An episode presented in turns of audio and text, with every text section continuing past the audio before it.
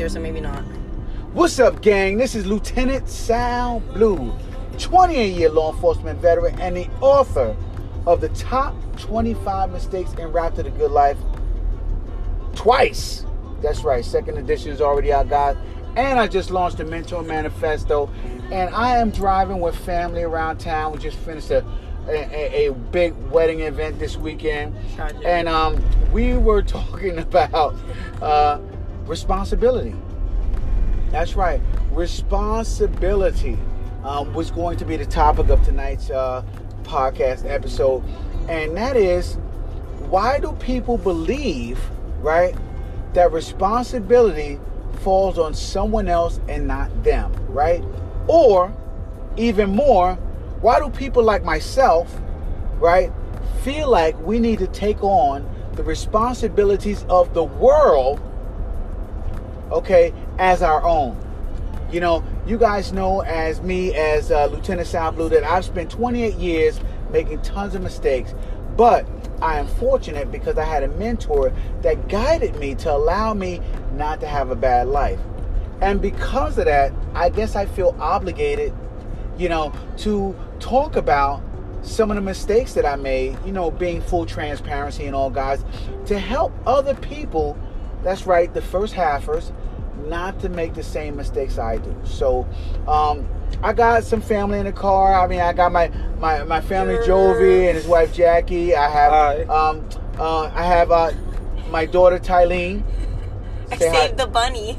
Yes, who saved the bunny, and um, and and Evan, significant Evan, right in the car as well. So um, with everybody in the car, I guess the topic of discussion is what makes you feel like you as a person that you should take on some certain responsibility in life.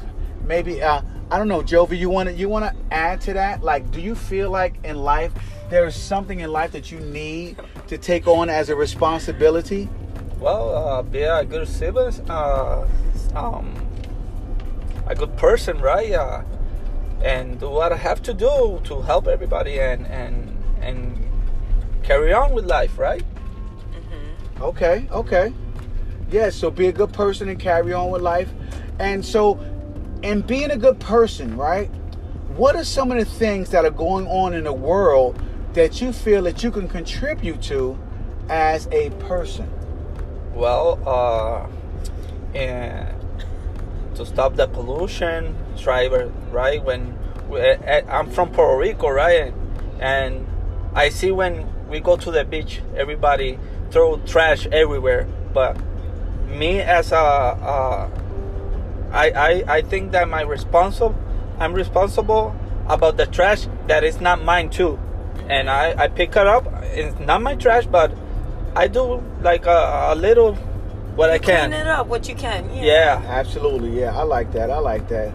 You know, and I tell you something. It, it was something strange I saw the other day. You know, I'm working at motor vehicles. You guys know I do uh, security since I retired, and I'm standing there, and it was, you know, it's tons of trash always out of every motor vehicle agency in the entire world, probably tons of trash, right? Because you got a, a lot of irresponsible people come in and they want to put the burdens of their irresponsibility on everybody else, Yeah. right? And that's what they do, right? They fail to turn in their license plates, or they fail to renew their license, or they fail to new, renew their registrations, and they get a ticket, and they want everybody else to be responsible for their irresponsibility. Yeah. And so something surprisingly happened the other day. You know, me and my partner Sarah was standing outside, and it was a, a plastic bottle on the ground, and a guy came out of his car. He walked past us and picked up the bottle and threw it in the trash. And he said, he said that's at least one bottle that can make it to become recycled and not end up in a landfill Yeah, that's Or right. the ocean. and, and or the ocean. it, it, it looks like something small, but it's really big. Yes, yes, yes. And so a lot of people don't get that though, guys. A lot of people don't get that if everybody would pick up one plastic bottle, it would make all the significance in the world when it comes to world change, world help, being responsible, about things in life. You know, um, you know, uh, Tylee uh, just graduated college and, and she's very excited and and and very very into um, uh, helping people, right? Um, being responsible, and she's into a lot, a tons of stuff. So, Tylee, help us out with this. How do you feel when it comes to uh, being responsible for problems in the world that aren't your own, but you want to take on as your own to help the rest of the world to be a better place? Talk to me about that. Okay, um, I didn't know I was talking. Um, but I think I'm a super empath, and I think that works in my favor, but also works against me because I tend to shoulder a lot of the burden when it comes to taking responsibilities. I would rather be disappointed than to disappoint people, so I shoulder a lot of responsibilities and stress myself out in order to make things flow. Like, I would rather me be stressed out and deal with it rather than having everyone else around me do it. It's just like, especially like with the people you love, a lot of the times you don't want to disappoint them. So you would rather feel those emotions yourself than to have them feel it, especially as an empath and somebody who relates to other people and feels other people's emotions. I would rather be sad myself and deal with it than have like my mom or my sister or you sad just because I know how I would compartmentalize it versus someone else I'm not in their head. I don't know their reactions to disappointment or the stress of responsibility. So I would rather just take it on myself. I mean that that's powerful, and um, that's like even uh, with the bunny. Sorry to interrupt you. Like, ahead, no. I was stressed out, and I just shouldered the burden of just driving an hour out of my way to save the bunny because I didn't think that I was gonna make it through the night, and nobody kind of wanted to go with me. So I just said like I'll do it myself and I'd rather just take the stress of having to drive an hour out of the way in an unknown town just to do this one thing because it'll make me feel better in the end. And, you believe it or not, right? Um, you taking that responsibility of saving that bunny, um, it it um, it actually generated additional feelings, powerful feelings in me to be responsible for you, who is being responsible for another life. So you see how that compounds in the world, right? You get one person that cares about just one more life form, how it can get another person to care about that life form, and so on and so forth, and it begins to grow. And that's what a lot of people don't get these days, right? When you are responsible about just one thing that you think is really, really small, just the power of you being responsible about that one thing brings other people into the mix when it comes to being responsible when it comes to life. You know, a lot of times we have a group think mentality as people, right? So, for example, all of those people who stormed the Capitol, right? And, and I love talking about that because that was a group think mentality. You know, who in their right mind felt that storming the Capitol would allow us as people, okay, to uh, take back our rights, right? Take back our rights. Who thought that was a great idea? There was somebody out there who thought that that was a great idea, and and people don't want to think on their own. It for them, it was a lot easier for them to say, "Hey, that's a good idea. No need for me to think on my own. Let's just jump on the group think mentality." Right? And so then you get the mob thinking mentality of everybody thinks that their wrong move is the right move because everybody else is doing it. That same movement needs to take place in something that you did, Tylene, when it comes to uh, saving a life, helping a life form, right? Or being responsible about something that other people may not be thinking about you know, as far as I'm concerned, um, one of the big things that I try to gain traction on is that people who are on their second part of life who have accomplished things in their life, right? If your life isn't a total train wreck, I believe that there's one or two things that you have accomplished in life that can help other people. It may not be financial, it may be health, right? Or it may not be health, it may be a great relationship. right? No matter what it is, I believe that everybody can reach within themselves and find one thing that they can help other people to look at to achieve the life that they want, right? And that is the first halfers. You know, you get tons of people in the first half who have no clue from their 20s to their 30s how to figure out their life or what move they should make next. And that is our responsibility as second halfers to help the people in the first half uh, create the life that they want. You know, um, it's very exciting because as a second halfer, like I see people like Evan, right? Evan, um, you know, you did an internship at college, right? And now you're working at a job and where you begin to learn and grow and do a lot of things, right, Evan? Yeah. You there with me? So, um, in doing so, right, what can you bring to college students, right? I have a friend of mine whose son is a freshman at Moravian right now. What can you bring to him now after all of your years of experience and now you're actually in the actual job market and you're working? What can you bring to someone young like that who is just entering his freshman year at Moravian? And he's an athlete just like you were. I think it's important when you're getting through like your freshman sophomore year to start trying to get out there in terms of looking for those internships. Those actually helped me a lot. I went through three internships before I had my first job, and I think having those internships gave me a lot of ex- important experience, and also got me into that company where I was then able to land my first job, which I am still in now, and is enjoyable, and I could see myself growing from here. Okay. I have a question for you. As a freshman, right? As a freshman, you know they're nervous, right?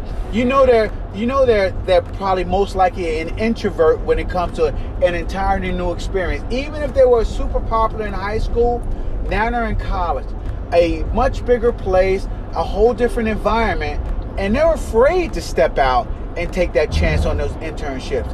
What do you suggest to a person like that? How can they how can they just make that leap like you did? Um, so I would say that probably a good step being on an athletic team. There's probably some connections that you can make there uh, with coaches or other teammates. They may know people where there's openings like that, and they can help you reach out to other people. And also, there's professors that you'll start to become close with in your freshman year. You'll start having classes with them, and those same people they may have connections that they could uh, help you get involved in an internship at some company. Okay, okay, I like that. And I want to add to this. I want to ask Tylene a question to, just to bring this thing fully in. Tylene, in your first couple of years, right?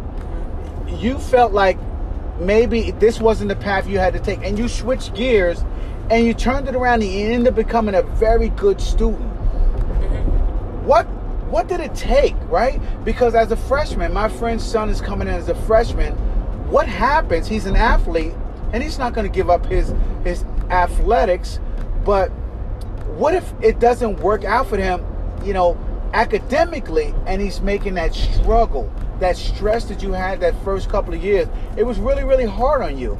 How can you get? What suggestions could you give to him to allow him to make a proper adaptation to um, college and making the change from the fast-paced on your own college idea to um, where you became, where you just made that transition and said, "Hey, this isn't for me.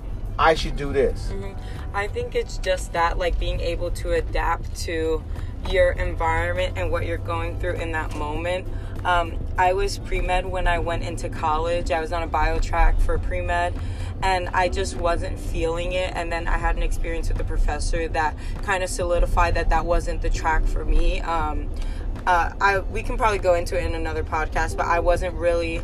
Um, enjoying myself in that field and then I was almost kicked out for a situation that um, was debunked like immediately. But um, it's kind of just having like the willpower to kind of make like those important life decisions. Like they're scary but um, sometimes you need to be able to just stop and have a conversation with yourself and tell yourself like is this really what you want? Or should you take the plunge? You know that's a red light right like as hell Mm.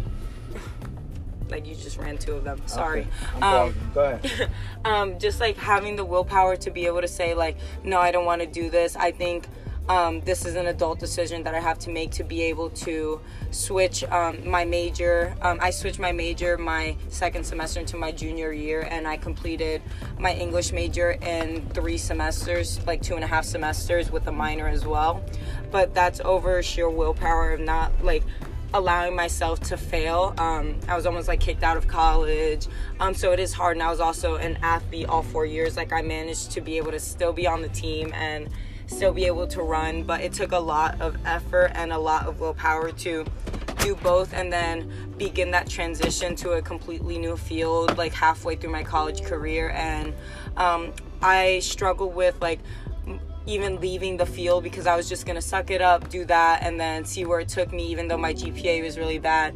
And then I switched to maybe I can make my own um, major and then just like come up with some classes to then finally saying like I'm good at something. I might as well like people are telling me to kind of stay away from it because it doesn't make money but it's what I'm good at. And I ended up graduating with like a 3.66 GPA and it I was like commended for like my writing skills in my field and um, i'm getting like letters of recommendation from my professors and i was offered like an internship for a ta position with one of my professors. Like she has her phd in um, sh- she has her phd in english but she was also a nurse. So me and her relate on that level that she is in my field but she also was in a field that i was in before um, in her past life. So we related to each other on that level and she just offered me like a lot of like life lessons and a lot of um, like advice. And she was one of the people that i confided in. So also confiding in your professors like finding people that